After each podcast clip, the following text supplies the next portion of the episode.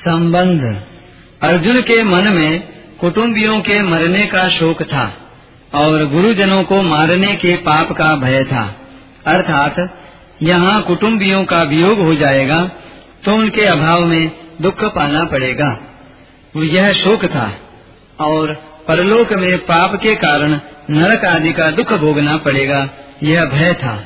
अतः भगवान ने अर्जुन का शोक दूर करने के लिए ग्यारहवें से तीसवें श्लोक तक का प्रकरण कहा। और अब अर्जुन का भय दूर करने के लिए छात्र धर्म विषयक आगे का प्रकरण आरंभ करते हैं। स्वधर्ममपि चावेक्ष्य नाविकाम्पेतुमर्हसि धर्म्याद्य युद्धाश्रेयोऽन्यात् क्षत्रियस्य न इकतीसवां श्लोक। अपने धर्म को देख कर भी तुम्हें विकम्पित अर्थात कर्तव्य कर्म से विचलित नहीं होना चाहिए, क्योंकि धर्ममय युद्ध से बढ़कर क्षत्रिय के लिए दूसरा कोई कल्याणकारक कर्म नहीं है। व्याख्या। पहले दो श्लोकों में युद्ध से होने वाले लाभ का वर्णन करते हैं।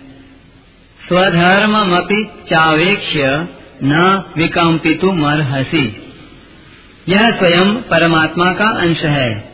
जब यह शरीर के साथ तादात्म्य कर लेता है, तब यह स्व को अर्थात अपने आप को जो कुछ मानता है उसका कर्तव्य स्वधर्म कहलाता है।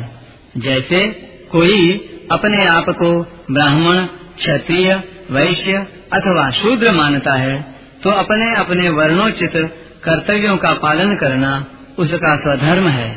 कोई अपने को शिक्षक या नौकर मानता है तो शिक्षक या नौकर के कर्तव्यों का पालन करना उसका स्वधर्म है। कोई अपने को किसी का पिता या किसी का पुत्र मानता है तो पुत्र या पिता के प्रति किए जाने वाले कर्तव्यों का पालन करना उसका स्वधर्म है। यहाँ क्षत्रिय के कर्तव्य कर्म को धर्म नाम से कहा गया है। टिप्पणी। अठारहवें अध्याय में जहाँ चारों वर्णों के कर्तव्य कर्मों का वर्णन आया है, वहाँ बीच में धर्म शब्द भी आया है। श्रेयान स्वधर्मो विगुण पर धर्मात स्वनुष्ठितात। इससे कर्म और धर्म शब्द पर्यायवाची सिद्ध होते हैं। क्षत्रिय का खास कर्तव्य कर्म है युद्ध से विमुख न होना। अर्जुन क्षत्रिय हैं, अतः युद्ध करना उनका स्वधर्म है। इसलिए भगवान कहते हैं कि अगर स्वधर्म को लेकर देखा जाए तो भी छात्र धर्म के अनुसार तुम्हारे लिए युद्ध करना ही कर्तव्य है। अपने कर्तव्य से तुम्हें कभी विमुख नहीं होना चाहिए। धर्म्याधि युद्धात श्रेयोन्यत क्षत्रिय न विद्यते। धर्ममय युद्ध से बढ़कर क्षत्रिय के लिए दूसरा कोई कल्याणकारक कर्म नहीं है।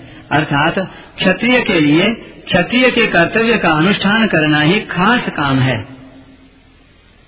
ऐसे ही ब्राह्मण, वैश्य और शूद्र के लिए भी अपने अपने कर्तव्य का अनुष्ठान करने के सिवाय दूसरा कोई कल्याणकारी कर्म नहीं है। अर्जुन ने सातवें श्लोक में प्रार्थना की थी कि आप मेरे लिए निश्चित श्रेय की बात कहिए। उसके उत्तर में भगवान कहते हैं कि श्रेय, यानी कल्याण तो अपने धर्म का पालन करने से ही होगा। किसी भी दृष्टि से अपने धर्म का त्याग कल्याणकारक नहीं है। अतः तुम्हें अपने युद्ध रूप धर्म से विमुख नहीं होना चाहिए। परिशिष्ट भाव। देह देही के विवेक का वर्णन करने के बाद अब भगवान यहाँ से अड़तीसवें श्लोक तक देही के स्वधर्म पालन का कर्तव्य पालन का वर्णन करते हैं। कारण कि देह देही के विवेक से जो तत्व मिलता है, वही तत्व देह के सदुपयोग से, स्वधर्म के पालन से भी मिल सकता है। विवेक में जानना मुख्य है और स्वधर्म पालन में करना मुख्य है। यद्यपि मनुष्य के लिए विवेक मुख्य है, जो व्यवहार और परमार्थ में, लोक और परलोक में सब जगह काम आता है। परंतु जो मनुष्य देह देही के विवेक को न समझ सके, उसके लिए भगवान स्वधर्म पालन की बात कहते हैं, जिससे वह कोरा वाचक ज्ञानी न बनकर वास्तविक तत्व का अनुभव कर सके। तात्पर्य है कि जो मनुष्य परमात्म तत्व को जानना चाहता है, पर तीक्ष्ण बुद्धि और तेज़ी का वैराग्य न होने के कारण ज्ञान योग से नहीं जान सका तो वह कर्म योग से परमात्म तत्व को जान सकता है। क्योंकि ज्ञान योग से जो अनुभव होता है, वही कर्म योग से भी हो सकता है। अर्जुन क्षत्रिय थे, इसलिए भगवान ने इस प्रकरण में छात्र धर्म की बात कही है। वास्तव में यहाँ छात्र धर्म चारों वर्णों का उपलक्षण है। इसलिए ब्राह्मण आदि अन्य वर्णों को भी यहाँ अपना अपना धर्म, कर्तव्य समझ लेना चाहिए। स्वधर्म को ही स्वभावज कर्म, सहज कर्म, स्वकर्म आदि नामों से कहा गया है। स्वार्थ, अभिमान और फलेच्छा का त्याग करके दूसरे के हित के लिए कर्म करना स्वधर्म है। स्वधर्म का पालन ही कर्म योग है।